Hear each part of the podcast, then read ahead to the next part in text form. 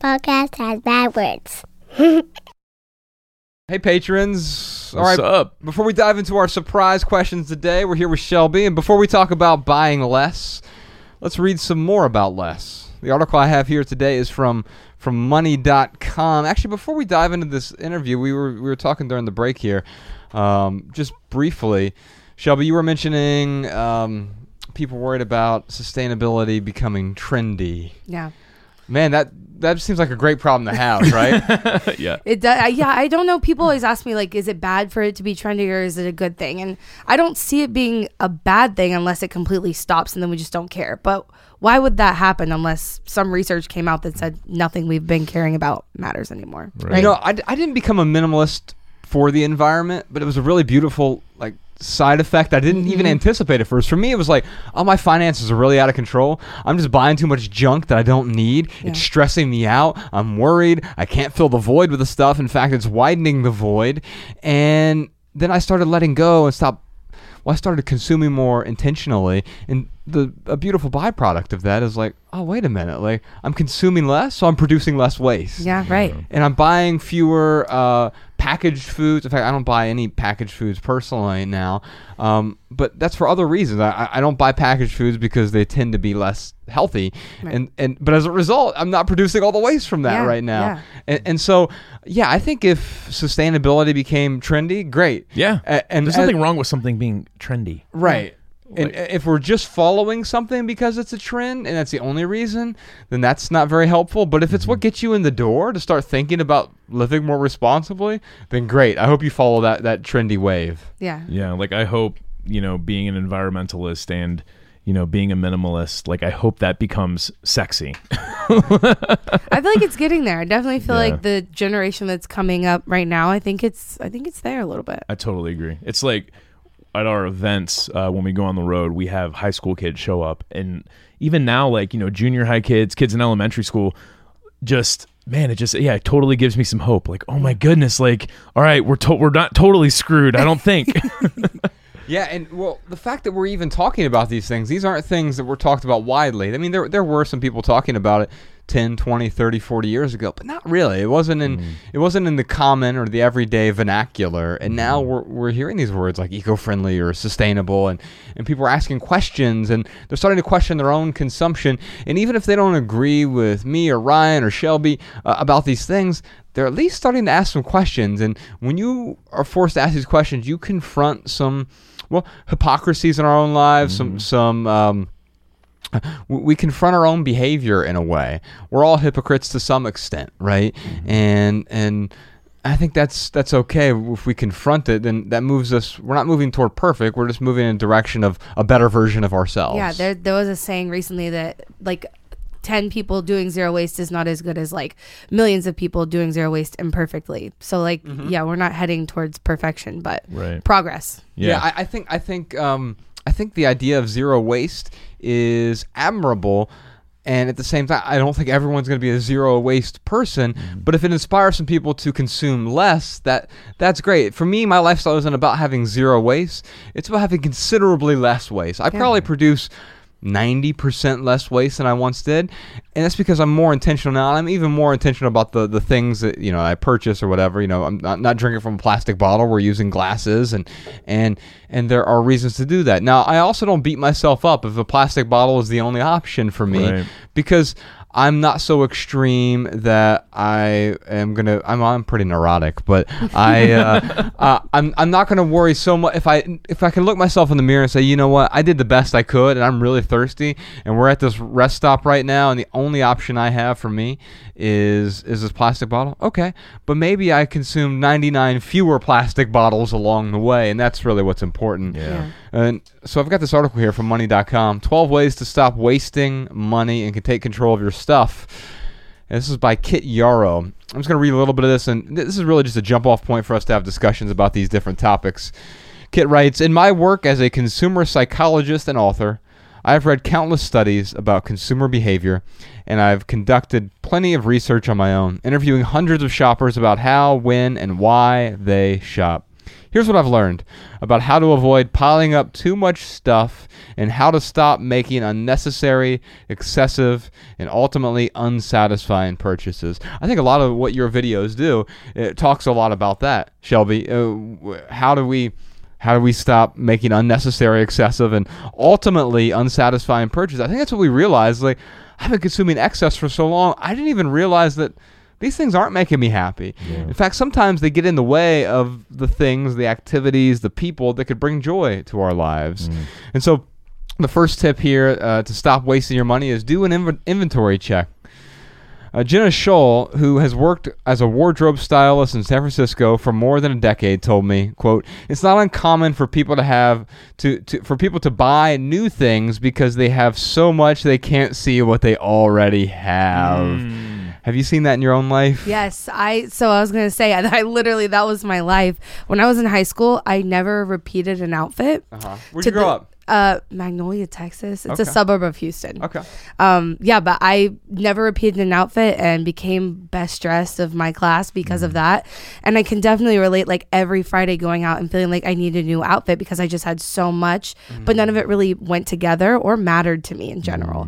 I think now, like you said, you have a uniform and I kind of have something similar. Um, but those pieces matter to me. Whereas things within your closet, like fast fashion, are essentially disposable these days. Yeah. And yeah, I definitely see that a lot of people who follow me say they didn't realize how much better a smaller wardrobe could make you feel every morning when you're getting dressed. Yeah, it's like it's less choices. Like it's it creates uh, less friction in trying to decide what you're going to put on. What surprised me when I went through my closets after like simplifying everything, it was all the stuff I had in my closets that had tags on it still. Like it was unbelievable. And the reason why I bought those things, it, it was because maybe it was like a size smaller. So I'm like, in the future, you know, if I can lose a little bit of weight, I can wear this one thing. And it had like, you know, it's some kind of insert popular name brand there. And that's why I got it because it was, you know, 60% off.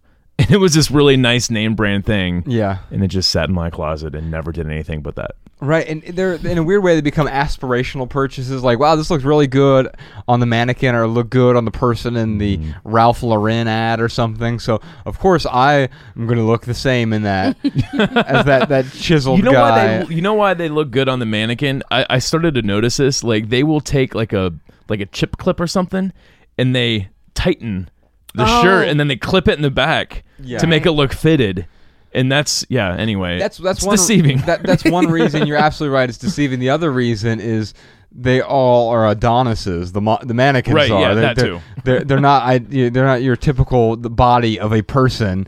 It's like speak for yourself Millburn All right, the next tip here is buy good quality and use it. yeah Uh, I, I guess you you found that too. In in order to be more sustainable, it's not about having just the throwaway items, the fast fashion, or the things that just disintegrate as soon as you purchase them. Right? Right. Yeah. There's a definitely a lot of different aspects of what is sustainable when it comes to clothing and what's not. Like the fabrics it's made out of, also, if it's synthetic. And most of the time, that means they're really low quality. They're made really cheaply because the fast fashion companies intend for you to buy it, wear it a few times, and literally throw it out so that you have to buy more. Yeah. Yeah, definitely moved far away from the Forever 21s that I used to shop at uh-huh. literally every week. oh wow. So- wow.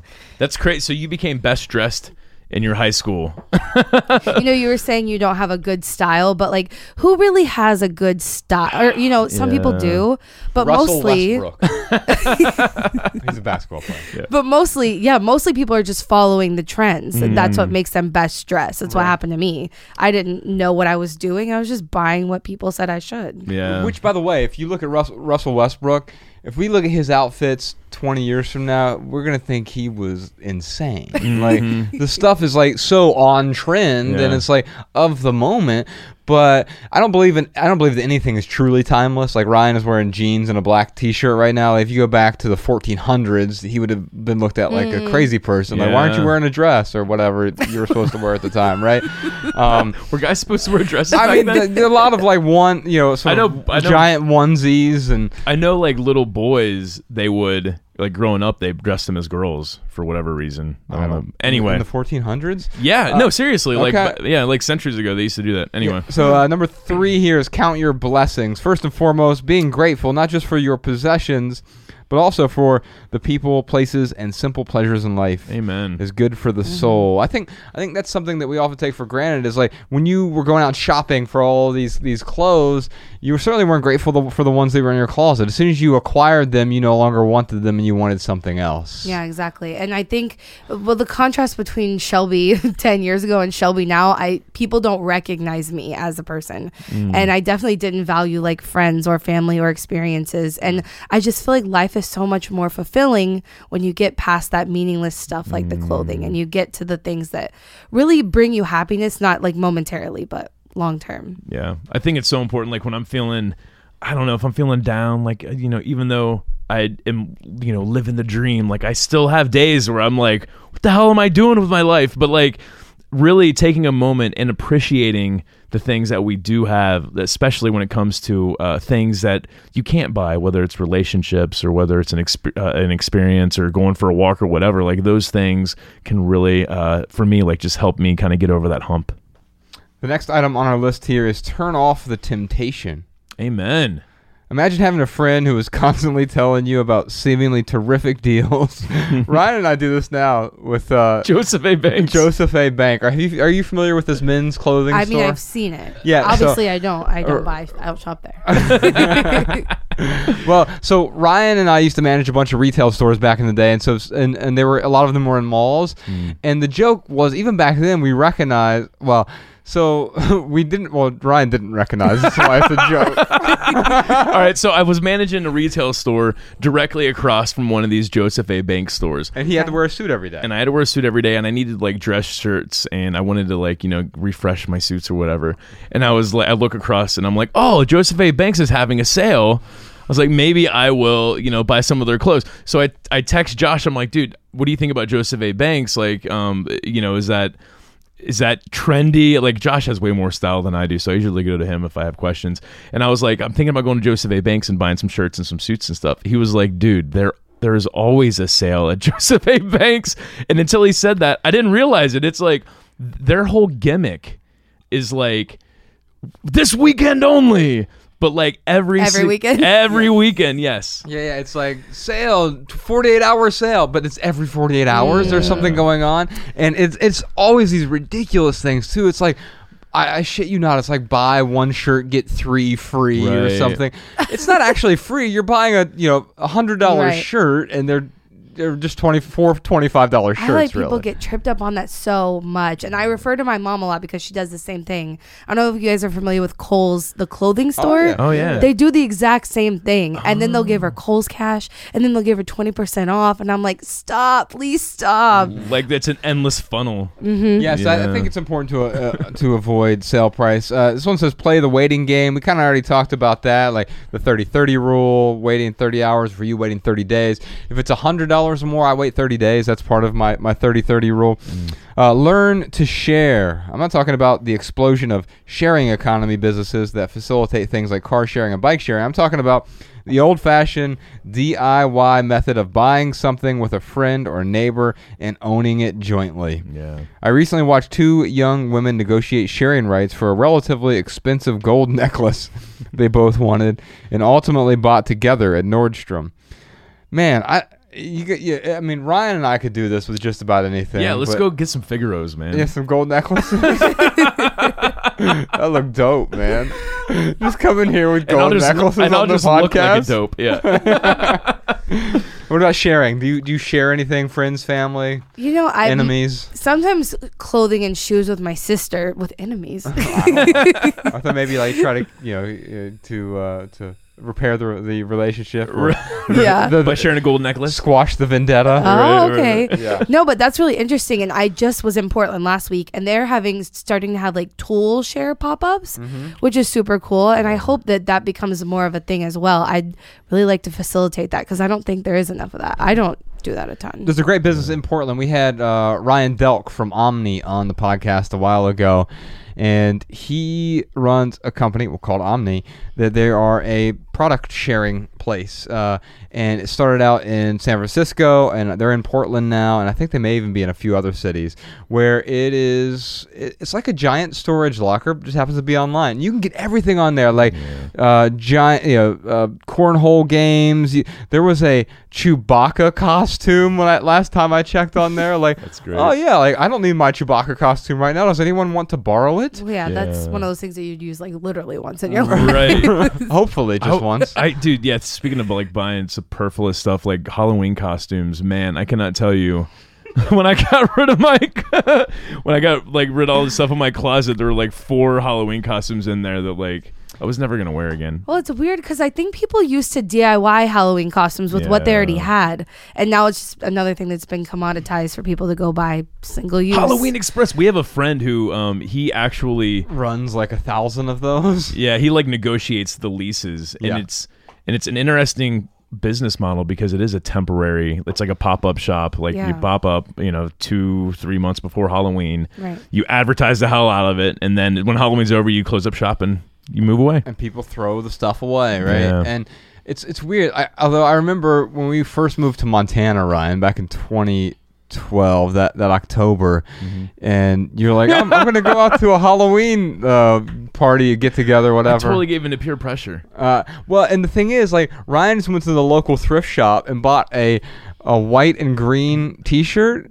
and then like shaved his beard so that he had a mustache, Yep. and he went as Luigi. I was gonna say Luigi. Yeah, that's exactly what I did. Yeah, I always go for the tie dye shirt and putting my hair in like some sort of hippie hairstyle and just oh, that's doing that. There you go. and and so there's a sustainability aspect to that as well. And it's really about just being creative, being inventive Mm-hmm. with the with with limited resources. You know, th these limitations breed creativity, and that's what what Ryan did. And it sounds like that's what you do when it comes to Halloween as well. We don't have to go out, Uh, although. Uh, my daughter, she will do really inventive things. She couldn't decide a couple years ago whether she wanted to be a princess or a dinosaur.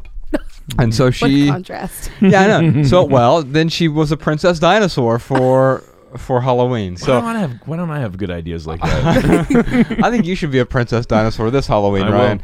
Um, buy only what you need right now. Part of what makes shopping so alluring is the mental vacation that comes with imagining how a product can be used, such as I'll turn heads with this outfit, or we'll have the wildest parties with this cocktail shaker.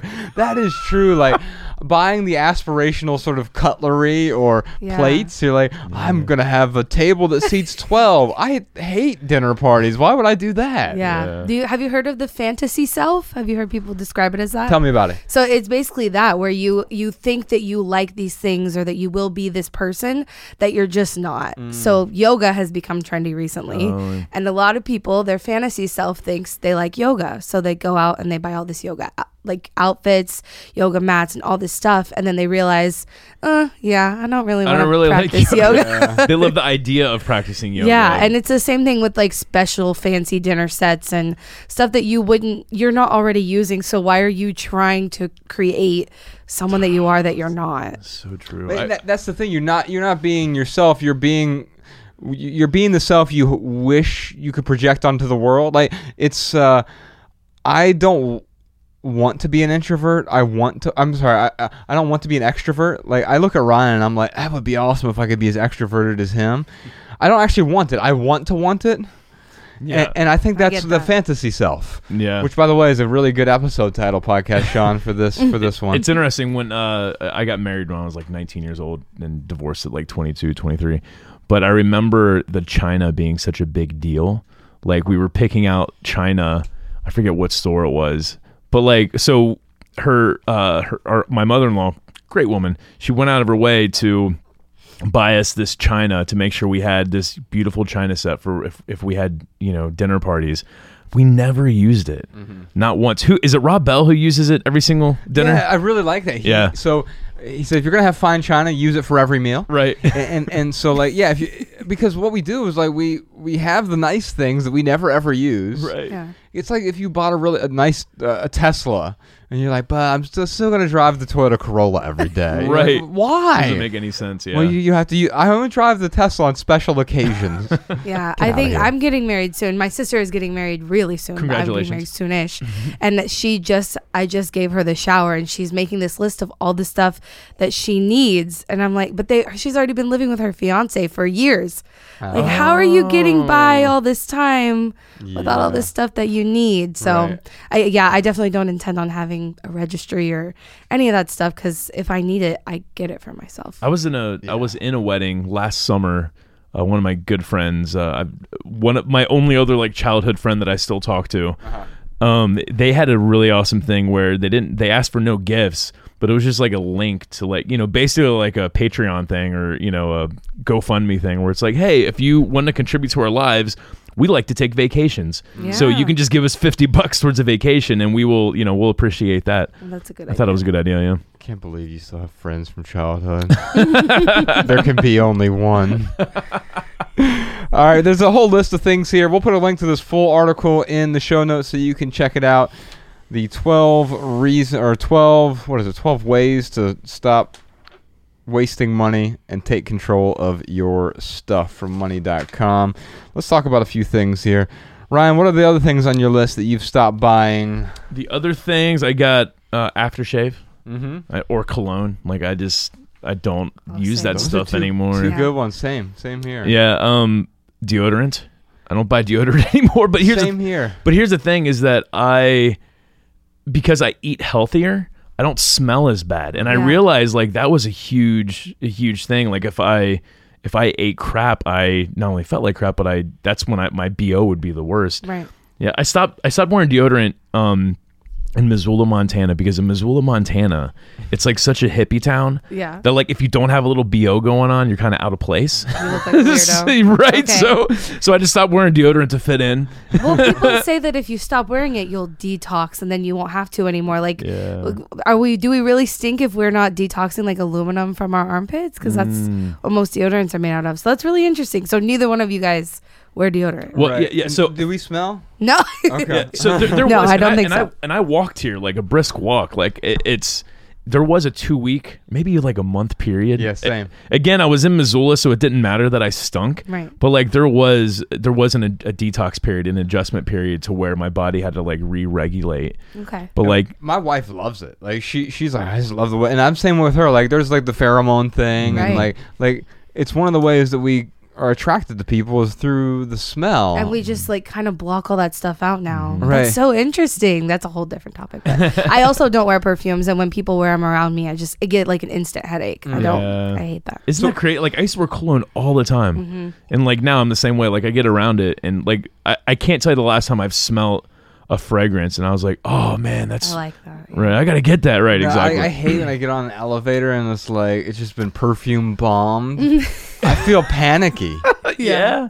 Or Yeah. cologne bomb. It's funny. I feel panicky too, but it's because it reminds me of like the club scene that I used to like try and be part of. Yeah, yeah. and I never fit in with that scene. So uh, it was always it, it caused anxiety for me because like I've always felt out of place. Yeah. But yeah, like when I step in the elevator and it's like, oh, it smells like a, it smells like one of them disco clubs in here. That's terrible. my my former spouse is an eighth grade teacher, and she says basically the kids don't bathe; they just bathe in Axe body spray. Oh so my like, her classroom just smells like like thirty different variants of an Axe body spray can. Yeah. I can't imagine dealing with that all day. know. I mean, guess you get used to it, but Yeah, probably. for a while, yeah, that would be very frustrating. what are some things you've stopped buying? Can you reprise some of those few, uh, few few of those things from your videos? Yeah, I definitely don't buy perfumes anymore. So I already said that though. Um, tons of things I quit buying, but I feel like it's been so long that it's normal to me now. Um, but yeah, a lot of wasteful things that I don't buy anymore. What are some typical things people buy that I don't buy? It's a lot of stuff. I just can't think of it off the top of my head. so like when it comes to clothes, you go out of your way to do secondhand clothes. Mm-hmm. So like, do you have um what if what if like there's a listener right now and they want to stop buying brand new clothes? Like, how would you walk them through that process? Are there like websites you you would recommend them to go to or Yeah, there. So if you're starting, it is really good to not just like jump into Goodwill and like dig through everything. I always recommend yeah starting on things like thredUP or Poshmark. Okay. Because you can search for brands that you're already buying from, and you can find things that you would like if it, if it was new or if it was old. And then you get it in your head that secondhand shopping is not disgusting and just for weirdos. and then maybe you can ease yourself into the Goodwill stores and stuff like that. But I But think I might need to go to those sites. You, ever since I we did a clothing episode a long time ago, episode 56 Yeah. six Let's of the make sure to get podcast, links for those in, in the notes podcast, Shawn. and I talked about the brand uh, because I always buy my T-shirts from eBay, or at least I used to. I, I buy a brand called Save Khaki, and I always just go to eBay and get them. And ever since I mentioned that, they're never available on eBay anymore. you, you screwed yourself I know. now I have to now I have to go buy expensive T-shirts from straight from Save Khaki because they are everyone has already bought up the uh, the eBay version. So maybe maybe Poshmark or thredUP are are place to go. Uh, for me, uh, I've stopped buying some things like I don't drink milk anymore, so I don't buy milk anymore. Yeah. Except I do for Ella, so I guess I've started rebuying milk just for Ella. Um, Hypocrite. I know. Fake minimalist. Uh, bread. I don't eat bread. Yeah. Um, sugar. Anything with, with processed sugar, I, I don't purchase. Uh, packaged foods. We, we already talked about that during the minimal episode. Uh, dryer sheets is something I don't. That's something I used to like. Why the hell did I buy those? Dude, I, was love gonna my dryer say- sheets. Why should I stop buying them? Talk what me do, out of it. what Why do you love use them? for? I they they create less static in with my clothes. Ah. And I like the fresh little smell it gives my clothes. But what's the substitute? I'm open to stop buying them. What's the I substitute use for these them? little like balls that are like these. I think they're made of wool. Okay. Yeah. Yeah, and uh, they, they they they're reusable over and over. I've been using the same Sweet. ones for years. and, they, and it takes the static down. Yeah. Okay. Yeah. It's supposed to reduce the drying time too, because it'll like fluff your clothes, and Ah. then the heat can get into them easier. And you can also add essential oils to them if you really are crazy about scent. Oh, that's a great idea. Yeah. So, all right. So, podcast Shawn, please put a link to those wool things in the show notes because I'm going to go back and check them, and I will totally try to use those instead of the dryer sheets. Yeah, I've 'Cause been he- using them for years now. Yeah, it's like I like I still buy paper towels. There there is like a I don't use them as much as I used to use the paper towels. Yeah. Like they're there for, you know, uh, convenient Icky things. Yeah, you're right, exactly. but like with when it comes to paper towels, the issue of like chopping down trees, that isn't what really bothers me because there's actually uh, like laws in place that you have to replace Right. yeah, you have to replace trees with the paper, but it doesn't solve the landfill problem though. Yeah. So if dryer sheets, it's that's one thing I can like take out of the landfill. Like I, I I'm totally all for that for sure. Uh, you know, one thing I, I I have written down here too that I don't buy anymore is cigarettes. I don't buy no cigarettes no more. Yeah. yeah, no, it's uh, it's funny. Like when I think about, yeah, just how I used to try to smoke. I never was like really a smoker. I just like tried never to. good at it? Yeah, I was never good at it. Yeah, I also don't buy things. They're coming to my mind now, but I don't buy things like plastic cling wrap or foil or Ziploc bags. I don't know. I think those are pretty typical for a lot of people to like single use yeah. things, but there are reusable versions of all of those things. Oh, So- interesting. Yeah, so we've got um so we will inevitably like Mariah and I will have, you know, some kind of leftover something with uh like a plastic bag and Yeah. like we'll reuse the plastic bag as much as we can. But yeah, they have these interesting little they're like jelly type stretchable things Yeah. that you can put over bowls and right. stuff that like Yeah. yeah. Point of contention in my household. What, why is that? Because Bex is really into all of those things, and Yeah. I just I've tried to, and I I don't like them. Yeah. I and so like I think that's another thing to sort of take away here. We talked earlier about not being perfect. Like there are some things that's like if for some reason you start using these these wool balls and you're like these suck compared to my dryer sheets. Right. the- it's not about deprive yourself. You f- you you at least try and you find something that works. I think the the wool balls work appreciably better because they do dry dry your clothes faster Mm-hmm. as well. Um, plus the essential oil thing, which I've heard uh, several people talk about. It's not something I do. Uh, you can add the the scent to it as well. Yeah. It's a better scent than the the dryer scent. I totally think. agree. Like there's some essential oils I would much rather have my clothes smell like than the dryer sheets that I use. I still use Ziploc bags, and I don't use them a lot, but I have. I mean, we've had the same Ziploc bag bag of Ziploc bags in our drawer for well over a year, but I use them occasionally. What about And the sous vide? Do you guys use the disposable or do you guys use the They're reusable? reusable. Yeah. yeah. And we wash them, and Right. and and Bex is constantly washing the um, uh, uh, Ziploc bags as well. So So okay, so uh, Shelbizleee. Let's let's uh make sure that podcast Shawn somehow like email him just the replacements that you use now for foil for saran wrap Yeah. Ziploc bags. I didn't even know there was like a substitute, a Yeah. reusable substitute for Ziploc, Ziploc bags. I would love to look into that stuff, Okay. and we'll make sure to get it in the show notes. I don't buy neckties anymore because I don't. I have a necktie for uh, funerals and weddings. Right, and I and I always buy you a necktie for Christmas, so Thanks. and Father's Day. It's. I always wear my Santa necktie to every wedding. uh, new bags. Like we have, we, Ryan and I developed a bag a couple years ago with Malcolm Fontier and a team of people, and it's like. It, it's the most ideal bag for me. I mean, for me, it's the closest thing to perfect. It's great. And there was a time where like I was never happy. Like oh, I need a backpack or this bag, and like I was finding myself like replacing bags even though I didn't need to, like Yeah. for travel and suitcases and all this other stuff. But like I think that's one of the key takeaways here. Once you find the thing that is most appropriate for you, that is a long use item. Uh, we interviewed Frank for our documentary. He's a minimalist architect, and he said he spent three years finding the couch that he has in his house. In fact, he couldn't find it, so he had it built custom. And the reason he did that, he go, said, I know I'd never have to worry about it again. I, I just made that decision, and it's a 30 year decision for me. And uh, so I think the same is true with a lot of the reusable things that we have. Once we figure out what is appropriate for us, then that decision's made. You don't have to keep remaking the decision. I don't like this luggage. I'll get some more luggage next year. Oh, this will hold me over for a while. Make a decision now, and it's, it's making a decision long term. Yeah, wor- like worse, I would buy like just the cheapest, biggest piece of luggage I could. But then that just creates its own problems because now I'm packing more things than what I need to go on a trip. And yeah. When I went on my honeymoon, uh, my former spouse uh, packed 70 pounds in her suitcase.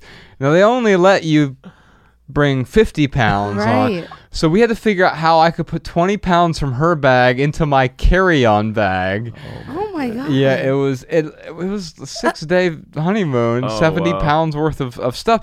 And the thing is, the reason we do that is the same reason that you and I do it. Just in case, I'll pack this just in case, that just in Yeah. case, and we're not very deliberate. Ah, th- who knows? I might need this just in case. Mm-hmm. Speaking of just in case, um, for me, I've reduced the number of cleaning supplies that I, I purchase now. I, I tend to buy only natural cleaning supplies, but I clean most things now. And I learned about this. There's a, a really good book called Healthy Gut, Healthy You uh, by Dr. Michael Ruscio. And he talks about the houses that have that use the fewest cleaning supplies develop the most healthy, most diverse microbiomes. Uh, so, why, it sounds crazy to us now because we think of well, cleaning means sterile. No, Right. cleaning means getting the dirt off of things, but our microbiome thrives off of having access to good bacteria. And so, houses, children who grow up in houses who use dishwashers have less diverse microbiomes than houses who use a sponge to clean their dishes, for example. interesting. Children who grow up in houses who use just water to mop their floors as opposed to harsh bleach chemicals um, have better microbiomes than the, the, the folks who grow up in homes with those with all the chemicals. I just drink out of the toilet every morning. I just, I'm kidding. That'll do it. So I use fewer cleaning supplies. Do you, Yeah. you find that's true with you? Same. I mean, between baking soda, vinegar, and a little bit of lo- lemon. Mm-hmm. I mean, essential oils from here and here and there. Yeah, you don't really need all of those things. My mom loves the smell of Pine-Sol and Mm. Fabuloso, and I just it makes me cringe. I just don't want it. yeah, you know it's interesting. Like I used to love like Pine-Sol. I used to love that smell. My mom used it. I'm sure she s- still does. But like that that fresh Pine-Sol smell. But like I've been away from it so much that yeah, like now when I'm around it, I'm like, how did I ever love the smell of that? It's strong. It is, It's yeah. a lot. yeah, I don't. I don't buy cleaning products either. You're just reminding me of all the things that I don't buy. Well, I stopped buying into the importance of national news.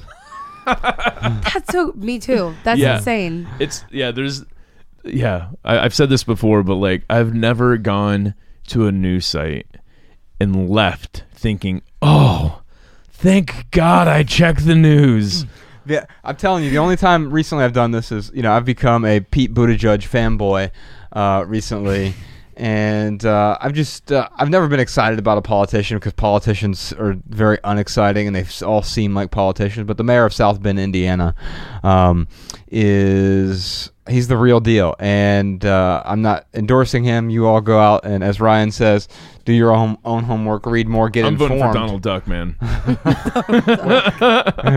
Just uh, edit that out so he just says Donald, and we'll bleep it out, and they'll think he said Trump. Um, we don't care who you vote for personally, um, what your beliefs are. But um, Ryan and I did an episode a while ago. I think it was episode 33 called Blame. Um, about the last election. We're going to talk more about politics in, in the coming months, I'm sure, but from a different approach. Not uh, it's a, almost an apolitical approach toward politics, but doing so it requires deep uh, deep thought. It Yeah. requires a deep dive. Yep. It requires nuance and complexity. It's not black and white. It's a rainbow of of nuance. And we, we need to be able to like dive deep into those topics without saying, well, it's um, pro life, pro choice. Well, no, no, it's not just that. Uh, even a, an issue as contentious as that is very nuanced, Yep. and we need to be able to talk about these things. So, so the news quite often, the, especially the breaking news, which by the way, breaking news is broken, then uh, they just communicate the headlines, and it becomes very binary, very black and white, very Democrat or Republican, very um, uh, um, you know, man, woman, whatever it is. But life is not binary. Life is is a stew of complexity, and in order to talk about those things, we need to listen. We need to read more, and we need to be open to other people's points of view. Yeah, And so the national news doesn't provide that for me the same way as diving deep on topics does. Two other things that I have uh, stopped buying. I stopped. I'm trying to stop. So this is actually a good. jackets. No, no, not yet, not yet. We'll talk. We can talk about that. Uh, things we wish we could stop buying. I wish I could stop buying into superlatives. And, uh, uh, Superlative adjectives, superlative noun. What? well, superlatives in the sense i mean i think they're almost always adjectives but like the this is the best cup of water i've Oh, ever had Yeah. This is the best book i've ever read Mm-hmm. really what i'm saying is it's my personal favorite Right. which in, and of itself is just uh, is also a superlative but but when I say this is the best album of the, I, our friend Shawn Mihalik, other Shawn we call him uh, to differentiate from podcast I Shawn, thought he was the other Shawn. Other other Shawn. oh, okay, okay. yeah, Shawn Mihalik. He helps me out with my uh, How to Write Better writing class. Uh, talented novelist. He also is the editor at Paleo Magazine. He um he tweeted. It was like January. No, it was February. Um, uh, wh- wh- who's uh, Neil Gaiman's wife? Um, Oh, Amanda. yes. Thank you. We'll put a link to her album in the show notes. It's not Amanda Bynes. It's Oh. def- yeah. Anyway, yeah, I forget um, last name. he tweeted in February, um, "This is the best album of 2019," and I'm like, it, I I just responded like, "It's February, relax." Ah, because, but that's the thing. I'm really talking to myself. Relax, Josh, because not everything's the best. Although the cool thing about like sustainability and, and having fewer clothes is like now all my clothes are pretty much my favorite clothes. Mm-hmm. I don't hold on to things. I'm like, ah, this sucks, right? Definitely not. Yeah, you everything in your closet you look at and you're like, that is the best. So that's really interesting. But what we're saying really is that that's the best for me. Yeah. And like, if you were to give me your jacket right now, I'd be like, ah, this probably isn't the best for me. well, I said that before too, because that backpack that I walked in here with, it's my favorite thing. I love that backpack so much. Uh-huh. But I've also realized that it's probably not everybody. It won't be everybody's favorite backpack. It just works for me. yeah, So it's so true. It's like when people ask me about my T-shirts, it's like I could tell you my brand of T-shirt, but like I know if I used Josh's brand of T-shirt, it would not look as nice on me because you tried. You we- tried to say yeah, right, once. Yeah, we have completely different uh, body types. Ryan's so so, muscular, manly. but, but yeah, it's like yeah, it's it's absolutely true, and I think it's important to, to to just recognize that, like yeah, just because you have a backpack that you love, and let's say that I really look up to you, which I do really look up to you, like I I we I could very easily get caught in the trap of of like oh man, I got to get that bag that Shelbizleee's got because that's her favorite. Yeah, Yeah, I have to be really careful about that because, well, we all are influencers.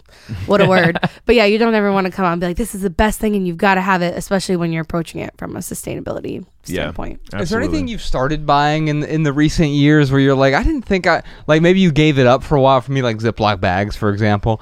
Uh, again, I'm not just like going around using Ziploc bags as mittens or anything. Uh, disposable mittens? they work terribly Patent as pending. mittens. My hands are freezing. um, no, uh, as, but I have a list of things that I've started buying since becoming a minimalist. Is there anything that you two can think of? Are we talking figuratively or like literally with money? Well, so for me, like print books or something, I got ri- I got rid of basically all my print books. I, I had I had two thousand. I have an essay on our site. Put a link to this in the show notes. How I got rid of two thousand books and started reading more as a result. Because I realized a lot of my books back then were, were sort of um, they weren't just aspirational, although they were. They were signaling in a way like, look how smart I am. I have two thousand books, some of which I've actually read. Uh, I, I actually hadn't read most of them, but it was like Yeah. uh, they were aspirational that way. Like, oh, of course, I'll buy this stack of books. Uh, we think we're gonna like absorb the knowledge via osmosis. It doesn't work that way. Putting A- your book under your pillow at night. Right, Yeah, right. right. A, a book isn't an object. This is an experience. You, you, Yeah. you. In order to get any value from it, you actually have to read it, or if it's an audiobook, you have to listen to it. And so the books I have now, uh, the way that I keep them in check is we have two bookshelves. They're they're really you you can put a link to our home tour. You can see them in there.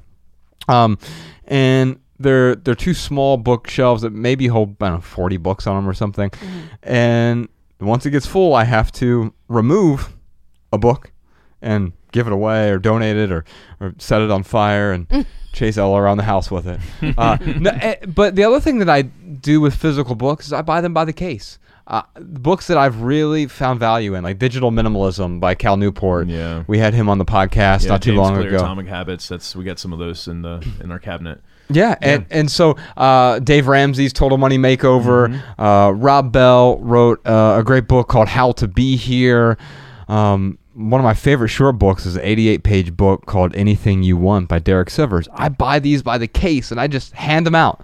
Uh, have you read Digital Minimalism yet? No. We'll give you a copy of it before you leave today. Okay. Um, I'm not being paid to tell you that. I just really, it, it changed the way I look at social media. It's Yeah. unbelievable. Cal is a friend of ours, but um, man, he's so talented. I would definitely encourage you to check that out. But that's what I'll do. And so uh, it's it's a thing I can to add value to other people's lives. Like I got immense value from the Total Money Makeover.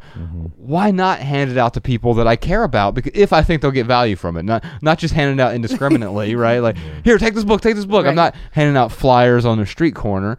It's like, oh, you know what? I really think you get value from it. Here you go. And so I started buying books again, books by the case or books from my own house. I still enjoy books on Kindle. I, in fact, every night, Bex and I read a book on a Kindle app on, on my phone, like right before we go to bed. Like I will read until she starts twitching. That's how I know she's fallen asleep. Is, is she's like full on Twitch mode. Um, I started buying meat again. So I was a pescatarian. I was uh, vegan for a year, and then I was a uh, pescatarian. He was vegan for eleven months. Oh, this is true. We we had a bet. Ryan won the bet. he's Oh. he's always exaggerating. You'll- you'll- How was that when you were vegan? well, I still owe Ryan a dollar. yes. no, it was good. Uh, You know, so uh, we were we, we had won this trip to Hawaii, and I was like, We were look- 25 at the time. 25. Yeah, I was like looking at crash diets because like I wanted to lose a bunch of weight before you know I went to oh, Hawaii. For Hawaii. So I was talking to Josh about this. He's like, "Well, I've been thinking about going vegan," and I'm like, "What's vegan?" And he's like, "Oh, don't worry about it. You would never be able to do it." Which is like that's just my cue to like prove someone wrong about something. So I, I looked into it and we had a bet basically who could go vegan the longest. I actually felt really good when I was doing when I was doing it properly. But then I started to find out like that's when my Oreo addiction really kind of kicked in, is because Oreos are totally vegan. Yes, completely vegan. So uh, yeah, it was it was great until I started to find the really unhealthy substitutes that that were vegan. Like a lot of Pillsbury products are vegan. It's crazy. The, the the healthiest person I know, Rich Roll, is, is a vegan. He's been on our podcast twice. He's going to be on a third time coming up really soon. Or by the time this comes out, maybe already ha- has been on. Uh, we're going to do a minimalist diets podcast with him and with Dr. Paul Saladino, um, who is a carnivore. And, uh-huh. and so he eats nothing but animal products and no plants, no vegetables.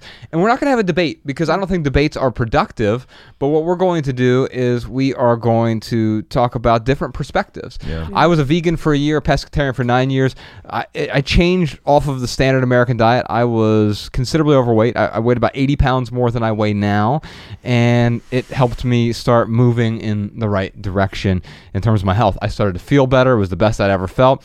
And then last summer, I went on a autoimmune paleo diet, which is pretty much like uh, it's closer to a carnivore diet. It was meat and greens and some oils. Um, the carnivore carnivores would say you weren't a carnivore, Mm-hmm. but um, I.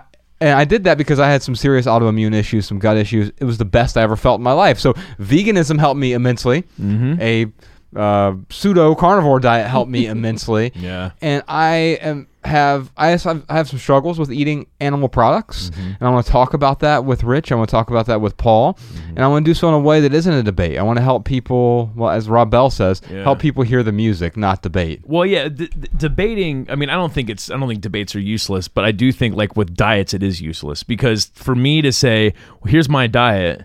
And here's what works well for me. This will work great for everyone else. I mean, Yeah. that's just, it's impossible to have one diet that's going to work for every single person. Everyone has their own.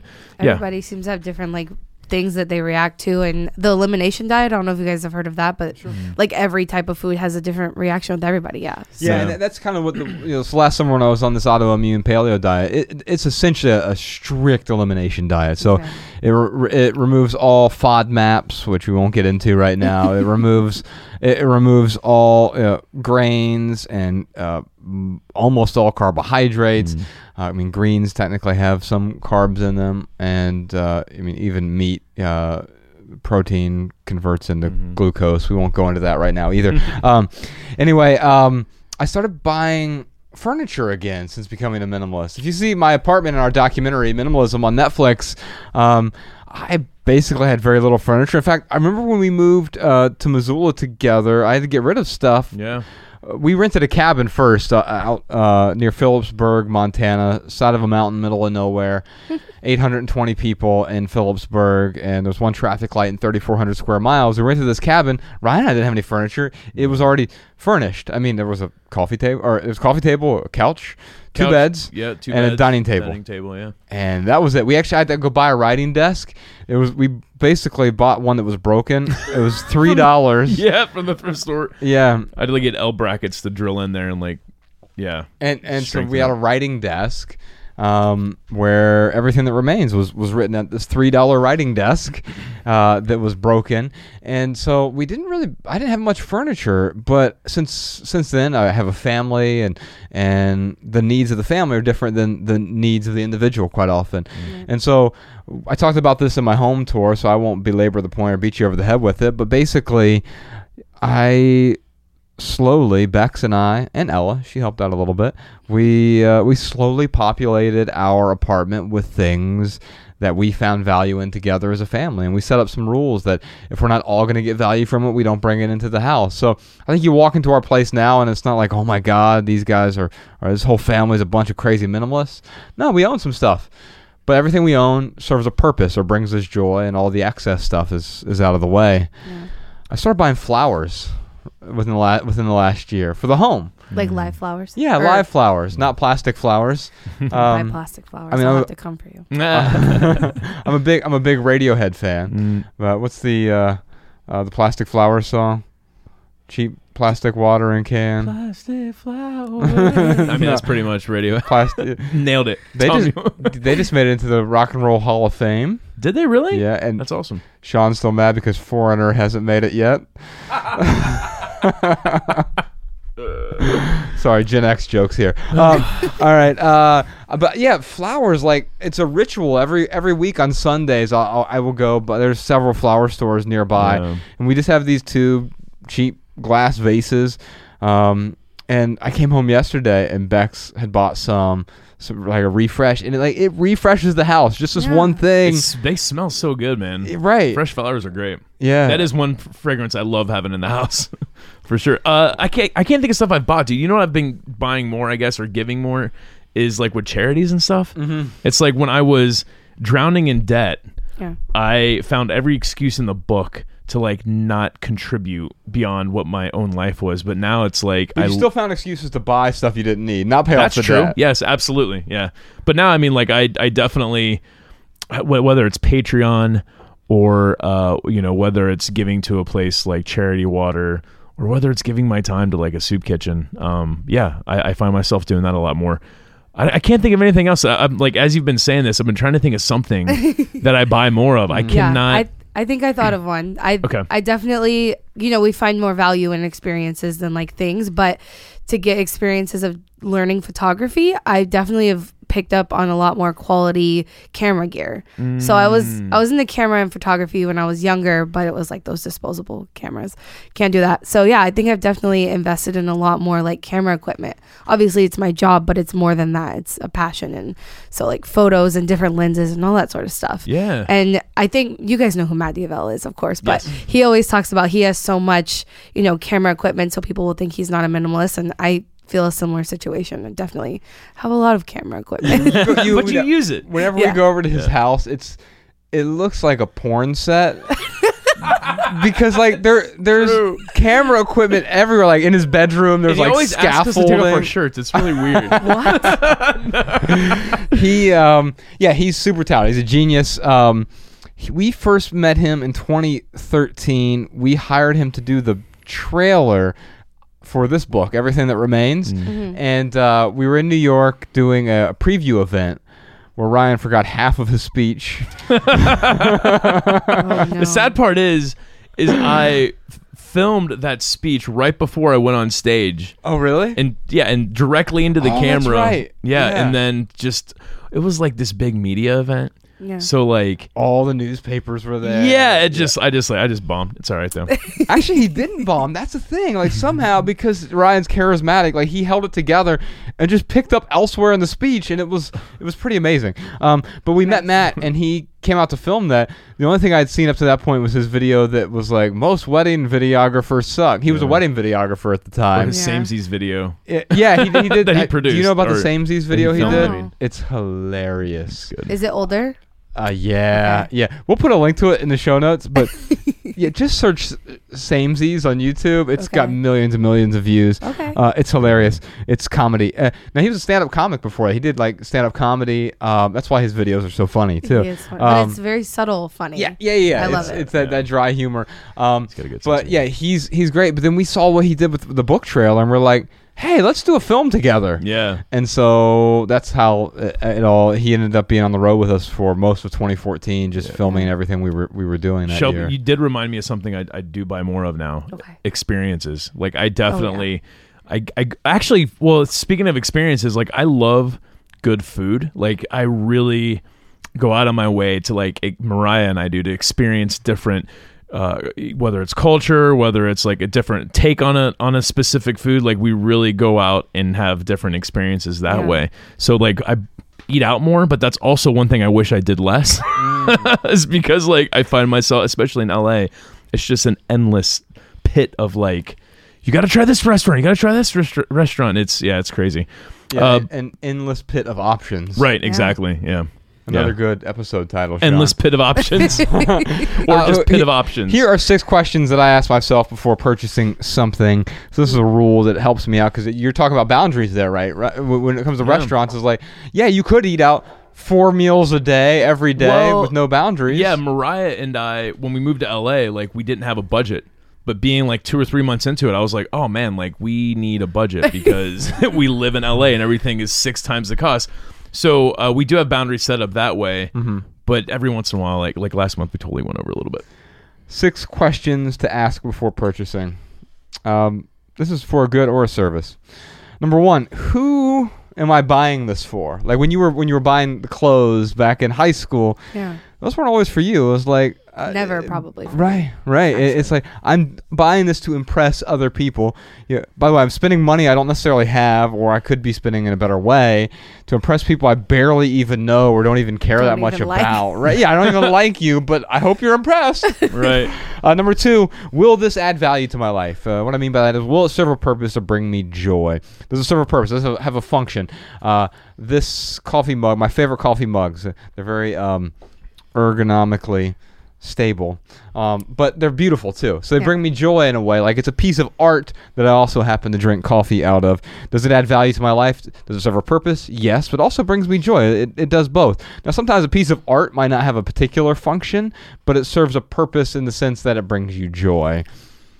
Uh, I was gonna I was gonna ask you something if that's okay. Yeah. So uh, I, Marie Kondo talks about a lot of joy, and I I have a little bit of a tiff with that, just because when you buy something new, an average consumer, maybe if they're not a conscious consumer, Mm-hmm. how does one tell the difference between if something is sparking genuine joy or if it's just that dopamine release that comes with buying new stuff? It's like a euphoric experience. for a Yeah. lot That's people. confused. We often, and it, I I do it all the time. We confuse ephemeral pleasure with joy. Yeah. I think they're certainly not the same thing. Short-term pleasure, you can get short-term pleasure from heroin, right? You can go shoot up some heroin right now. You're going to feel pleasure. Right. You're not going to get joy from it.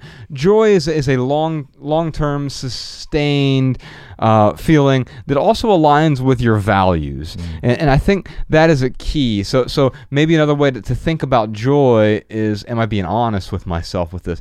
Th- Does this align with the person I want to be, or Am I doing this as a, as a band aid, as a quick fix, as a dopamine rush, the same way I am with heroin or checking Instagram? Yeah, the sparking joy. I totally agree. Can like kind of because everything could really spark joy. Like my grandfather, he just passed away in January. So my my oma, she is going through all of his stuff, and like she's like, you know, I just I'll grab a suit jacket, and like I just remember him wearing the suit jacket, and so I put, you know, I don't want to get rid of it, and it's like everything that she touches is sparking some type of you know joy Right. uh, with the memory of him, but you know ultimately it's not this it's not going to bring her long-term joy it's yeah it's a process that's why i'm going down to help her Yeah. uh, in a month to yeah to kind of help her through go through all that stuff yeah Help her determine what is actually joyous about the things that she owns and what is in the way.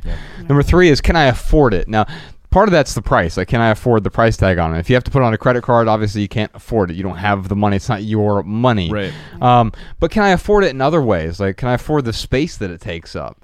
Can I afford taking care of it? You know, some things, if we buy an old classic car, like you might have the money for it, but do you have the money for the maintenance on it? Do you have the space to park it? Do you have all all the time it's going to take to fix this thing over and over and over? Can you afford to replace the batteries in the thing, change the oil of the thing? What are all these additional costs that we don't think about that go way beyond the price tag? Is this the best use of this money? So if I have hundred dollars to spend on on widgets, um, or or you know, is this the best use of I've spent money on this coffee cup? Right? Is that the best use of that money?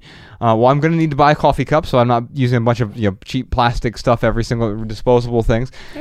And and, and so I, I want coffee cups. I'm willing to spend a little bit more for these, but I've made the decision. These are the coffee cups. As long as Ryan doesn't break them, then we're, we're good to go for years. we have.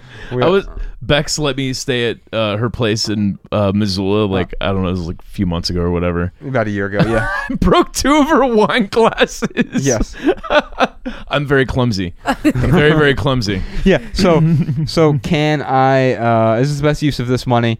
And then what's the actual cost? We talked about that. Not can I just afford it, but what is the actual cost of this thing? The cost to the environment. I was going to say because there's a whole cost aside from the money that is the environmental cost. And that's really why I, I love minimalism and I call it eco minimalism. There's so much of the cost behind things that nobody realizes. Mm. Like e- even if you took one of your shirts, for example, mm. they have to, the cotton has to be grown, it has to be farmed, it has to be, you know, there's so many pesticides and waters and greenhouse gases that nobody really thinks about when they buy things. So, Right, we, Yeah, the we're not thinking costs. because we don't know about it. It's just like the meat that that, that I buy now. Like I, I I do a good job. I don't do an outstanding job. I'm getting much better at this. Buying grass-fed, locally sourced meats, mm-hmm. Mm-hmm. um, that that are raised sustainably. It's not fact. I avoid factory farming. Is essentially what I'm saying, right? Mm-hmm. And I avoid that 99% of the time. I'm sure there's something out there where I'm, oops, I didn't. But it's only because I'm thinking about it. Because before I was like, oh, there's the amorphous blob of protein that's in cellophane wrappers. Like that's Right. of course how chickens come. No, that that was an animal, right? That someone had to slaughter and they had to cut up and they they you know they had to then package and then ship. We don't think about it. It's like oh, there's the meat. I'll pick it up and I'll I'll I'll eat it. Yeah. Right. It's a little bit different. Uh, finally, uh, number six. What would the or would the best version of myself buy this? Mm, so the best ver- version of me, like the person I aspire to be like in the future. You know, what? Well, I'm 37 now. What my what would my uh 40 year old self do? What my would my 45 year old self look back at me and say? eh, you shouldn't have done that. Mm-hmm. And that sort of helps keep me in check. Not what, what, not what would some random Twitter troll say about me, but what would myself, the best version of me, what would that person say? Yeah. Yeah. That's a good question to ask. Like, it, for anything, like when you get up in the morning and you're like, you know, you've got low, en- I've got low energy, and I'm like, man, I really don't want to go to the gym, but I'll ask myself, like, all right, what would what would the best version of Ryan Nicodemus do right now? And it doesn't always work, but it's yeah, it definitely gives you the leverage you need sometimes. Yeah, we have an essay about this on our website. Put a link to that in the show notes. It's called WWJD. What would Joshua do?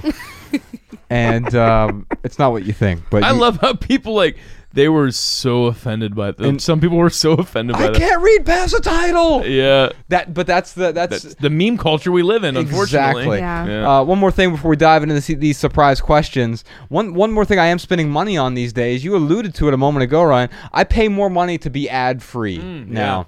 Me too. Whenever I can, right? So YouTube has YouTube Premium. Absolutely. I pay. I, what is it like? Uh, I think it's nine ninety nine or twelve ninety nine a month for that.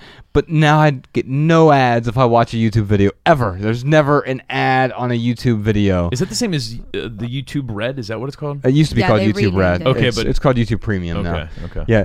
Um, Netflix has no ads. It's one of the reasons we have such a good relationship with them, and i- it's because they know that what we talk about is about being ad free. You know, our Patreon and everything else is so we don't have to clutter our podcast website or any of our platforms with advertisements.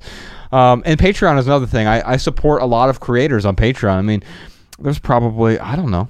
I probably support 15 to 20 different creators on Patreon Yeah, we do. because it makes sense to do that. Mm-hmm. If you get any value from someone, like we had Chris Ryan on the podcast, and he has a mm-hmm. great podcast that doesn't do ads.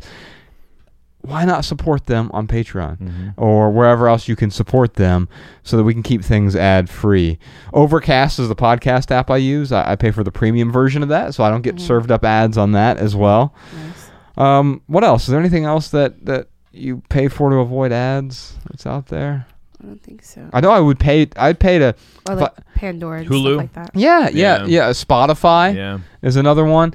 Uh, Pandora is one. Yep, I I pay for both Spotify and uh, Pandora. Um, I would pay to not have. I would happily give Twitter ten bucks a month if they had no ads. Yeah. Instagram specifically. Oh my me. gosh. Ooh, or Facebook. Like they're missing a huge capital opportunity. What the hell are they doing? Did you see just today? They're in the news again. Oh wow. I think they're just fucking with us at this point. Uh, They're forcing some people to enter their email password in order to continue using Facebook. That's weird. Can you imagine? Yes, here's my Gmail password. Have access to my private emails. Yeah. Wow. Facebook, thank you. That's why I deleted Facebook. Yeah, Hey Shelby, Facebook how, how is- do you know if someone deletes their Facebook? Don't worry, Josh will tell you. I don't know. I Facebook is definitely the social media I check the least. Yeah. It's not Yeah. my thing anymore. Yeah, we, we have one. Uh, I, I never check my, my personal Facebook, but we, we have uh, the minimalist Facebook. We use to share articles basically. Yeah. Um, and, and Jessica does a good job of curating that for us. Yeah. All right. It's Facebook's one of those things where it's like, yeah, I, I don't get value out of it personally, but as the minimalists, I mean, that's where that's the largest social media platform. Like it, i if it's used correctly, like any other tool, it Yeah. can be, you know, it can be valuable. But yeah, All right, we, we've got a few minutes left here to dive into these surprise questions. Alba in Tustin, California has a voicemail for us. In your podcast about clothing, um, you talked about credit cards being debt cards. My husband and I only have cars as debt, and we're wondering how do you um, keep your credit good if you don't have any credit cards? Um, we are planning to have a baby soon, and we're planning to buy a house. Um, how do you stay minimal but also efficient and smart regarding investments? I'm glad Alba's asking this question because we often think of good credit as a good thing. yeah, And it's not a bad thing to have good credit. Um, but Ryan and I don't Uh, you, you don't care about our credit scores because a credit score is not a credit score, it's a debt score. right. Mm-hmm. It tells you how good you are at managing and moving around debt. Yeah. You can make $10,000 a year and have an 800 credit score. Yeah, You can make a million dollars a year and have terrible credit. right. And and so are you good at managing debt? Well, maybe, but who cares how good you are at managing debt? Why do you my, my question to you is why do I need a good credit score? And the answer is I don't. I don't actually need one. And and So so for for for Alba's question specifically, buying a house. yeah, so so there's something called underwriting, Mm-hmm. and we'll put a link to a David Ramsey Dave Ramsey video about this because he explains it much better than I, I ever could. But um, Dave Ramsey talks about you. You'll find a banker who will underwrite. They look at all everything. They don't just look at credit scores. By the Mm-hmm. way, if you go to a bank and you make ten thousand dollars a year and you have an eight hundred credit score, they're not still not going to give you a mortgage, Right. Because you can't. They, they can see you can't pay for it. Mm-hmm. And so uh, Dave Ramsey, for example, has a zero credit score. He has no credit score. Mm-hmm. Now he's a multi multi millionaire, uh, but there are plenty of other people who don't have a credit score because they don't use credit, Mm-hmm. and they are still able to get a mortgage. Uh, because they get something called underwriting from a bank. We'll put a link to that as well.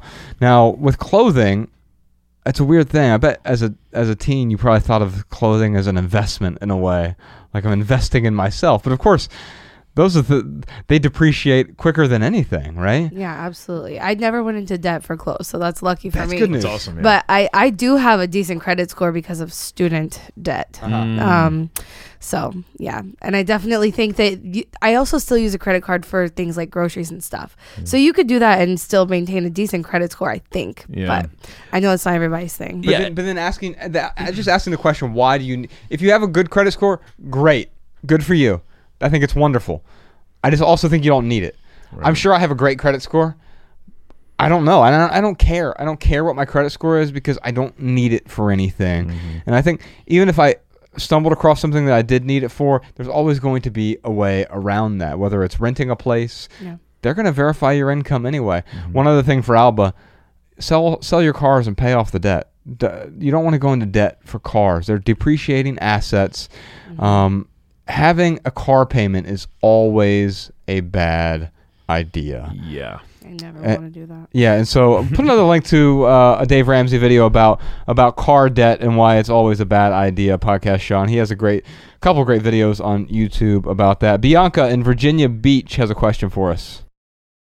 You always talk about financial freedom, and I'm wondering how you can still find financial freedom when you have all of these essential bills like health insurance, car insurance, phone bills, rent, just the things that you really need that you can't eliminate. If those bills are just adding up and really weighing you down, how do you still find financial freedom? I think about Jocko Willink's phrase. He used the phrase "discipline equals freedom." And Ryan, how do you find discipline with your bills? Man, uh, it's funny. Like I don't really think about financial freedom as not having to pay bills. Yeah, I don't think it is. Yeah, I mean, Right? financial freedom to me is not having any debt. Yeah. Um, but we need money to make the world go round. So, uh, Bianca, to answer your question, how do you find financial freedom? Is become debt free. Like that is the the most financially free you can be. I mean, it, I, we live in LA, so rent's really expensive. But besides, you know, rent, uh, I really don't have a lot of expensive bills. If you know, I went bankrupt tomorrow and, you know, shit hit the fan and, you know, Josh divorces me and, you know, he takes 100% of the minimalist rights, whatever it is. I'm just, you know, trying to think of worst case scenario there. I could turn my life around on a dime. Yeah. And that is what freedom is. It's not about not having bills. It's about having uh, as, as little debt or no debt. Well, yeah, and I think I think the reason I, I lobbed the softball question at you about discipline, and you whiffed it, was uh, uh, a budget. You're really good at budgeting. Oh, And- so you're asking me about my budget? Yeah, I can talk about my budget and- for and- sure, and man. So I think the, one of the best ways to have a budget is to have, like you just said, having fewer bills. Not about, not Mm-hmm. about having no bills, but having a budget for which what what uh, Bianca is calling Well, what's the essentials. What's interesting is like when I talk to people about, they'll say I have money problems, and then I'll say, "Well, wh- what's your budget? Let me see your budget." Oh, I don't need a budget to know that I'm poor. Uh, you know, I already know that I don't have enough money, so I don't need a budget. It's like, well, if you if you don't have a budget, then uh, you're you're going to be more poor. You're going to have more money problems. Yeah. So It always seems like the less you have, the more you just don't care Right. about what you're spending it. Because I definitely have had that experience where you have a steady level of money in your bank account. You don't feel like the stress of not having money, where you're just like, fuck it all, and I'll just spend all the money Mm-hmm. I have because I don't have any money anyway. Right, and that is that will uh, it just worsens the situation. Yeah, no, a, a budget even like like I said when we moved to LA, Mariah and I we did not have a budget anymore because we became debt free a couple years ago. And living in LA, it's like wait a minute, like even though I don't necessarily have to have a budget, like it, I still want to save as much for retirement. Yeah. I want to be able to have, you know, enough money in my safety net in case, you know, shit does hit the fan. So in order to do that, like we had to put a budget together and so we could save more essentially. Yeah, you have to be responsible with whatever resource you have. That Mm-hmm. is financial freedom ultimately. Having no debt, but then what what resources you have coming in, including your income, it's about being responsible with that money. Yeah. And the best way to be responsible, the best way to be disciplined is to have a budget. One more question here today from Anya from Patreon. She says, I don't know if you can answer this question. Perhaps it's more for your wives or maybe it's more for Shelby here. I've managed to reduce my clothing purchasing. I'll purchase something I really love after a few months of thinking about it. But I have a hard time with makeup and perfume. I love all the organic stuff, and there's more and more of that now. We also had a question from Anne Marie about the same similar question, but about candles, and one more question from Karen about books. And so, I think first off, let me just say this: I think the problem isn't the things. The problem here is the love. Um, you mentioned Marie Kondo, who I think is really helpful. In fact, I got into an argument on Twitter this morning with James Altucher because he's like, Marie Kondo's BS. I'm like, no, she helps a lot of people with, with their stuff. Twitter, the best place to have arguments. Well, I, I, I, I was trying to stand up for Marie Kondo because I think that what she does, it, a lot of it has to do with the stuff, right? She helps people deal with the stuff. The external clutter is a physical manifestation of what's going on inside us. Mm-hmm. And once you start dealing with that stuff outwardly, you can look inward and say, oh, I've got some financial clutter. I've got some mental clutter. I've got some spiritual clutter. I've got some internal clutter, the mm-hmm. emotional clutter, the psychological clutter, all these clutters that are going on inside of me. Mm-hmm. I deal with the stuff first. The problem, however, with the stuff is when we cherish it too much. And it's the, the one problem I have with the, the KonMari method is when she talks about the th- cherishing, uh, keeping the things that you cherish. I don't want you to cherish your things. They're just things. Right. I don't want you to love your things. They're just things. I want you to love the people around you. I want you to cherish the relationships or the experiences or maybe even the memories without being too attached to the physical goods themselves. Because what happens if you lose them? What happens if they burn up in a fire? Then you've lost your love all of a sudden? No, I, I- don't think so. So I think what we need to let go of first is the love of the things and then figure out how do these things add value and then what is the appropriate amount for you and not, don't go past the appropriate amount so shelby makeup perfume candles books clothing these are all things that people struggle with right Yeah, and You- all all things that I've struggled with throughout my life as well, right? But I think it comes back to we've talked a lot about boundaries during this, and it's yeah, how much do you need to actually be happy with what you have? Because if we're talking things like makeup, if you just buy all this makeup, like there's a huge makeup culture on YouTube, it's really a mm, problem. Mm-hmm. And if you pay t- enough attention to that, you'll think you need every eyeshadow release that comes out. But you have to set boundaries because realistically, you will never work through all of that stuff if you buy it. Yeah. So aside from like, is it cluttering up your space? It's like, can I actually use that? Is this money just funneling into a product that I'll never really touch, get value from? or am I going to use it once or twice, even though, and then move on from it like you did Yeah. with the clothes when you were a teenager? Exactly. Like, yeah, I wore this once or twice, and now I've moved on. and- Yeah, I think there is a fast makeup culture right now Sure. on, on YouTube for sure. Well, my my mother's. um, It looked like someone was trying to start a makeup store when when I was going through her things. Like she had boxes and bins and tubs of makeup. I think some of it was from the '80s. Like well, I don't know what was going on there, Yeah. but she she it was like. uh yeah, I, all she needed was the pink Cadillac, and she could have just gone around selling makeup. everything, everything would have been fine. Ryan, yes. What? What? candles. candles no i mean I, I I agree with shelby about boundaries i mean that's what that's what i feel like anya needs to do here like she needs to set up boundaries for herself so g- go buy your candles go buy perfume buy makeup i mean if that's truly going to add value to your life but you've got to know when to stop like whether it's the 30-30 rule uh, the one in one out rule or the one in 10 out rule whatever it is like anya if you don't set boundaries up for yourself yes you're going to drive yourself crazy and you're going to be in a tornado of makeup and perfume I think the minimalism game is a good place to start. 30 day minimalism game. We'll put a link to the video for that in the show notes as well. Start with a clean slate, getting rid of the excess that you don't need. It helps you understand what you actually do need. We're overwhelmed with stuff. We often think we need all of it. Oh my mm. God, I'm going to hold on to this just in case. Of course, the just in case items, we never get around to using them just in case, right? They're just sitting there. Always. Our house becomes a giant storage locker. Yeah. Shelby, I want to acknowledge you. You're doing Yeah. something meaningful with You're your awesome, videos. Shelby. Really grateful for you being here today with us. Thanks. If uh, we want folks to check you out, where's the best place to go? YouTube for sure. Uh, YouTube.com slash Shelbizleee. All right, cool. We'll put a link to that in the show notes as well. All right, y'all. Love people, use things. We'll see you next time. See ya. Thanks for the support, y'all. The minimalists.